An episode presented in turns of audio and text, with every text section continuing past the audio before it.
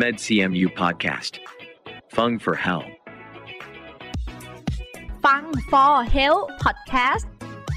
รายการที่จะมาพูดคุยเรื่องราวของสุขภาพ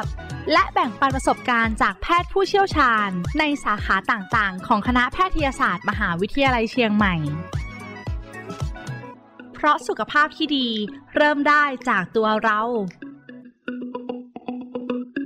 สวัสดีค่ะ ขอต้อนรับทุกท่านเข้าสู่ฟัง For Health Podcast อยู่กับดิฉัน ฟ้าธัญลักษณ์สดสวย นักประชาสัมพันธ์ คณะแพทยศาสตร์ มหาวิทยาลัยเชียงใหม่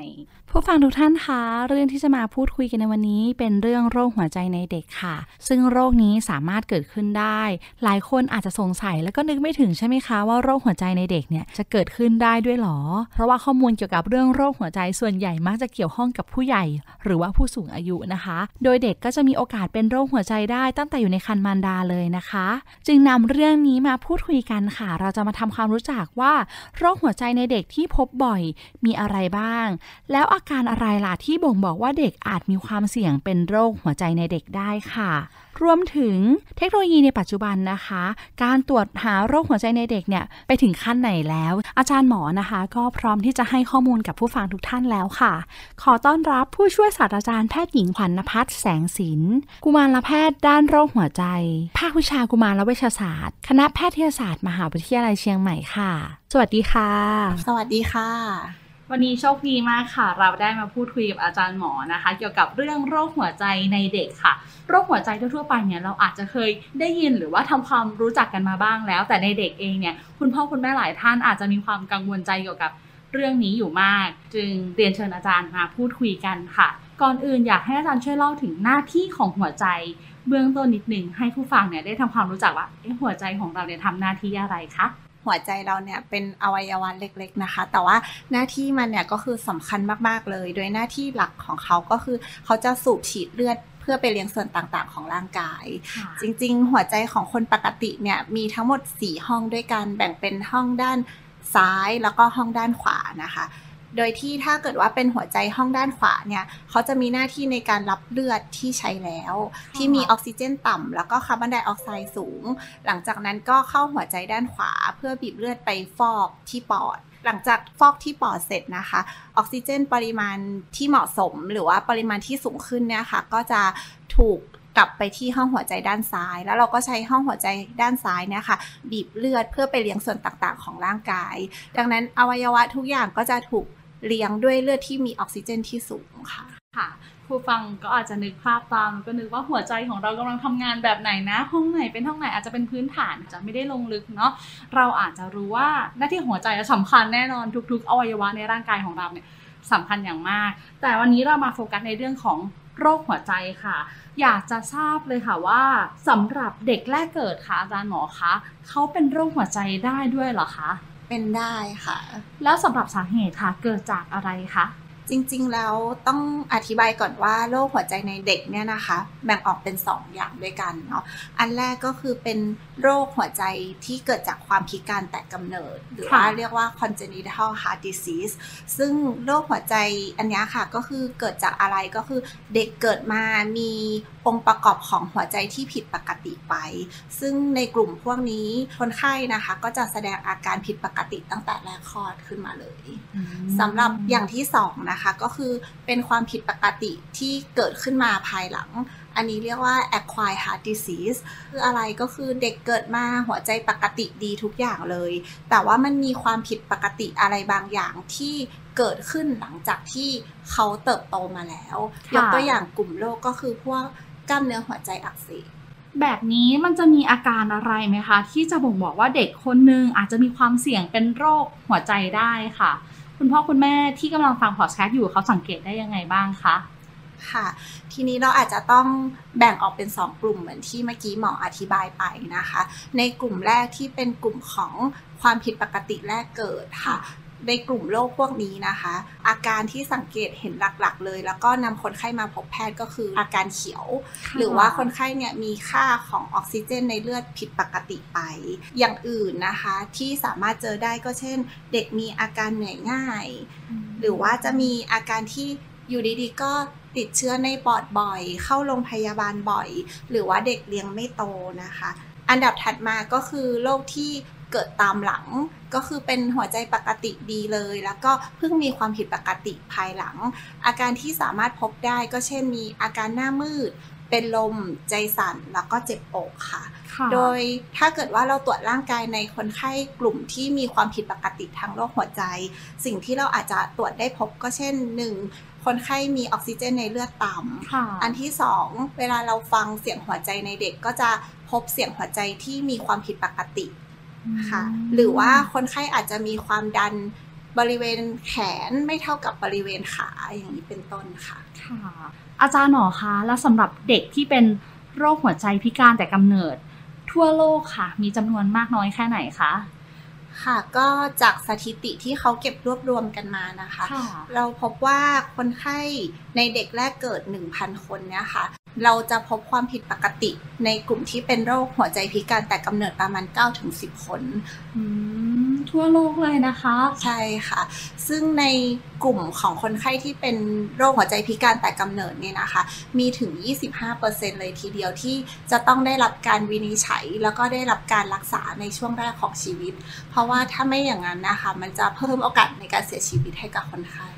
ฝากมาถึงตรงนี้ค่ะอาจารย์หมอคะคุณพ่อคุณแม่ที่กำลัง ฟังพอดแคสต์อยู่ค่ะ อาจจะรู้สึกว่าเราป้องกันได้ไหมโรคนี้มันน่ากลัวจังเลย คุณแม่สามารถป้องกัน ไม่ให้ลูกเป็นโรคหัวใจพิการแต่กำเนิดตั้งแต่อยู่ในครรภ์ได้ไหมคะ ค่ะก็สำหรับคำถามนี้นะคะ จริงๆ ต้องถามว่าการที่ลูกเป็นโรคหัวใจพิการแต่กำเนิดนะคะ จริงๆ เราไม่ได้ทราบว่าสาเหตุแน่ชัดคืออะไร แต่ว่าสิ่งที่เราสามารถทำได้ก็คือ ช่วงที่เราตั้งครรภ์ก็ปฏิบัติตนตามที่คุณหมอสูตรแนะนำอย่างเหมาะสมนะคะค่ะซึ่งในปัจจุบันเนี่ยในการทำอันตราซาวด์เพื่อทำการสกรีนนิ่งความผิดปกติ ในปัจจุบันก็คือเราสามารถตรวจได้แล้วก็มีคุณหมอที่จะช่วยในการ สกรีนนิ่งแล้วก็วินิจฉัย หลังจากว่าถ้าเกิดว่าเราทราบแล้วว่าอ่าลูกมีความผิดปกติอย่างเงี้ยค่ะค่ะก็จะมีการเตรียมแผนเพื่อที่จะดูแลเด็กต่อไป ยกตัวอย่างเช่น มีการส่งตัวคุณแม่มาอยู่ในเซ็นเตอร์ ที่สามารถที่จะรักษาลูกได้ในกรณีที่ลูกคลอดออกมาค่ะมีการ สื่อสารระหว่างคุณหมอสูแล้วก็กุมารแพทย์ รวมถึงคุณหมอหัวใจเด็กนะคะ เพื่อเตรียมตัวหลังจากที่น้องคลอดออกมาเนี่ยเราจะได้มีการหนึ่งรับเด็กแล้วก็ดูแลเด็กที่ถูกต้องและเหมาะสม ร่วมกับว่าถ้าเกิดว่าโรคไหนที่มีความผิดปกติ โดยที่จะต้องได้รับการรักษาในช่วงต้นของชีวิต เราก็จะมีคุณหมอทั้งคุณหมอหัวใจเด็กที่ทำการสวนใส่ส่วนหัวใจค่ะหรือว่าจะมีคุณหมอผ่าตัด ที่เป็นคุณหมอผ่าตัดหัวใจเฉพาะทาง เพื่อที่จะได้ทำการช่วยเหลือเด็กคนนี้อย่างเหมาะสมค่ะ เพราะฉะนั้นด้วยเทคโนโลยีทางการแพทย์เอง เด็กคนนึงเมื่อถูกพบว่าเป็นหัวใจพิการแต่กำเนิดแบบเนี้ยค่ะ อาจารย์หนอคะเทคโนโลยีสำคัญเลยที่ปัจจุบันเนี่ยเราจำเป็นต้องมีคือตัวไหนคะค่ะ การที่เราจะวินิจฉัยเด็กคนหนึ่งที่มีความผิดปกติทางด้านหัวใจ ไม่ว่าจะเป็นหัวใจพิการแต่กำเนิด หรือว่าเป็นกลุ่มที่มีความผิดปกติจริง ๆ มีหลากหลายอย่างใช่ไหมคะค่ะ เริ่มต้นก็คือ 1 เราจะต้องตระหนักรู้ว่าอาการแบบนี้มันผิดปกติอืมโดยที่คนที่ รับรู้เนี่ยก็ที่สำคัญที่สุดเลยก็คือคุณพ่อคุณแม่ เพื่อที่จะนำลูกมาตรวจอืมกับะคุณหมอ เพื่อให้คุณหมอเนี่ยได้ซักประวัติ แล้วก็ได้ตรวจร่างกายที่เหมาะสมค่ะหลังจากที่คุณหมอได้ซักประวัติตรวจร่างกาย แล้วแล้วก็มีความสงสัยว่าลูกน่าจะมีความผิดปกติทางด้านโรคหัวใจ หลังจากนั้นนะคะก็จะมีการปรึกษาคุณหมอเฉพาะทางโรคหัวใจเด็ก เพื่อให้ได้มาการตรวจแล้วก็พิจารณาการตรวจ วินิจฉัยเพิ่มเติมต่อไป โดยที่อืมการตรวจแล้วก็การวินิจฉัยเนี่ยค่ะประกอบด้วยอะไรบ้าง อันดับแรกก็คือนอกจากซักประวัติแล้วก็ตรวจร่างกายนะคะ ก็จะมีการ เอ็กซเรย์ปอด ดูว่าคนไข้เนี่ยมีภาวะหัวใจโตไหมเลือดไปที่ปอดเยอะหรือเปล่า หรือว่ามีภาวะเลือดไปเลี้ยงที่ปอดลดลง อันที่สองก็คือมีการทำคลื่นไฟฟ้าหัวใจ ซึ่งอันเนี้ยก็จะบอกว่าคนไข้มีการเต้นของหัวใจผิดปกติไหม มีลักษณะทางเดินไฟฟ้าหัวใจผิดปกติหรือเปล่า รวมถึงว่าขนาดของหัวใจมีมีขนาดที่ผิดปกติไปหรือเปล่าอืมอันนี้ก็สามารถบอกได้ค่ะหลังจากนั้นเราก็จะมีการทำอัลตราซาวนด์นะคะ ซึ่งเราสามารถทำได้ทั้ง 2D ก็คือภาพอัลตราซาวนด์2มิติค่ะแล้วก็ในปัจจุบันเนี่ยค่ะ ก็คือเราสามารถทำภาพอัลตราซาวนด์3มิติ เห็นเป็นรูปความผิดปกติ อ๋อก็จะเห็นหัวใจได้เลย ออกมาเป็นภาพสามมิติเลยใช่ไหมใช่คะค่ะแล้วถ้าเกิดว่าเรายังสงสัยหรือว่าในความผิดปกตินั้นเราเห็นไม่ชัดอย่างเงี้ยค่ะ เราก็สามารถส่งตรวจเพิ่มเติมได้ไปอีก ไม่ว่าจะเป็นเอ็กซเรย์หัวใจ แบบคอมพิวเตอร์ค่ะหรือว่าการที่เราจะให้คนไข้ไปตรวจด้วยอุโมงค์คลื่นแม่เหล็กไฟฟ้า ฟังอาจารย์หมอพูดแล้วนึกถึงภาพเครื่องไม้เครื่องมือต่างๆ ต้องเยอะมากแน่ ๆเลยนะคะ พูดถึงเรื่องของเทคโนโลยีต่างๆ ที่เรานำมาใช้ในการแพทย์สำหรับเรื่องโรคหัวใจค่ะ อย่างปัจจุบันนี้เองเทคโนโลยีสมัยใหม่มากขึ้นใช่ไหมคะ การรักษาทำให้เด็กคนหนึ่งค่ะมีโอกาสที่รอดชีวิตมากขึ้น แล้วบางครอบครัวอาจจะ พูดว่าโรคหัวใจในเด็กอะ่ะเป็นเดี๋ยวก็หายเองตอนโตแบบนี้อยากให้คุณหมอช่วยอธิบายเพิ่มเติมสักนิดนึงค่ะ รักษานานไหมอันนี้ขึ้นอยู่กับว่าคนไข้ถูกวินิจฉัยเป็นโรคอะไร แล้วก็การที่คนไข้มาตรวจกับหมอนะ ตอนนั้นเนี่ยเขามาตรวจในช่วงความผิดปกติแรกค่ะๆหรือว่าเขาโตมากแล้วอืมใช่อยู่ที่ระยะเวลาด้วยในการที่เราเจอว่าเป็นโรค หัวใจตอนไหนใช่ค่ะ ต้องบอกก่อนว่าคนไข้ที่เป็นโรคโรคหัวใจพิการแต่กำเนิด อันเนี้ยเราสามารถรักษาได้นะคะ แล้วคนไข้ก็สามารถมี ความเป็นอยู่ดำเนินชีวิตเนี่ยได้กลับมาเหมือนคนปกติเลย ไม่ว่าจะเป็นคนไข้ที่เป็นหัวใจผิดปกติชนิดเขียว ที่ตอนเกิดมาเนี่ยออกซิเจนต่ำหลังจากที่เราอาจจะผ่าตัดหรือว่าใส่อุปกรณ์รักษาไปอย่างเงี้ยค่ะค่ะคนไข้ก็สามารถมีออกซิเจนกลับมาได้เหมือนคนปกติดำเนินชีวิตได้เหมือนกับคนปกติเลยอะค่ะ คือเราดูไม่ออกเลยค่ะ เพราะว่า ด้วยความที่แทบจะเหมือนคนปกติทั่วไปอย่างที่อาจารย์บอกใช่ไหมคะว่าเด็กคนหนึ่งที่มีภาวะโรคหัวใจพิการแต่กำเนิดเนี่ยรักษาแล้วก็สามารถใช้ชีวิตเหมือนคนทั่วไปได้เลย แต่ทั้งหมดทั้งมวลก็ต้องอยู่ที่การสังเกตของครอบครัวด้วย แล้วก็ยิ่งรักษาเร็วเท่าไหร่ยิ่งโอกาสที่จะหายก็เร็วมากขึ้น ใช่ค่ะ ก็คืออย่างในปัจจุบันนะคะ การตรวจ วินิจฉัยเนี่ยมีมากมายแล้วก็วิวัฒนาการในการแพทย์ตอนเนี้ยก็คือมีเยอะมากๆ ดังนั้นเนี่ยการที่นำคนไข้มาตรวจเพื่อให้คุณหมอได้รักษา หรือว่าได้ทำการวินิจฉัยได้อย่างถูกต้องแล้วก็รวดเร็ว เพื่อที่ว่าคนไข้เนี่ยจะได้รับการรักษาอย่างเหมาะสมค่ะเขาก็จะมีคุณภาพชีวิตได้ดีเหมือนกับคนปกติทั่วไปค่ะ ค่ะ ตรงนี้น่าสนใจมาก ๆ ค่ะ เป็นข้อมูลที่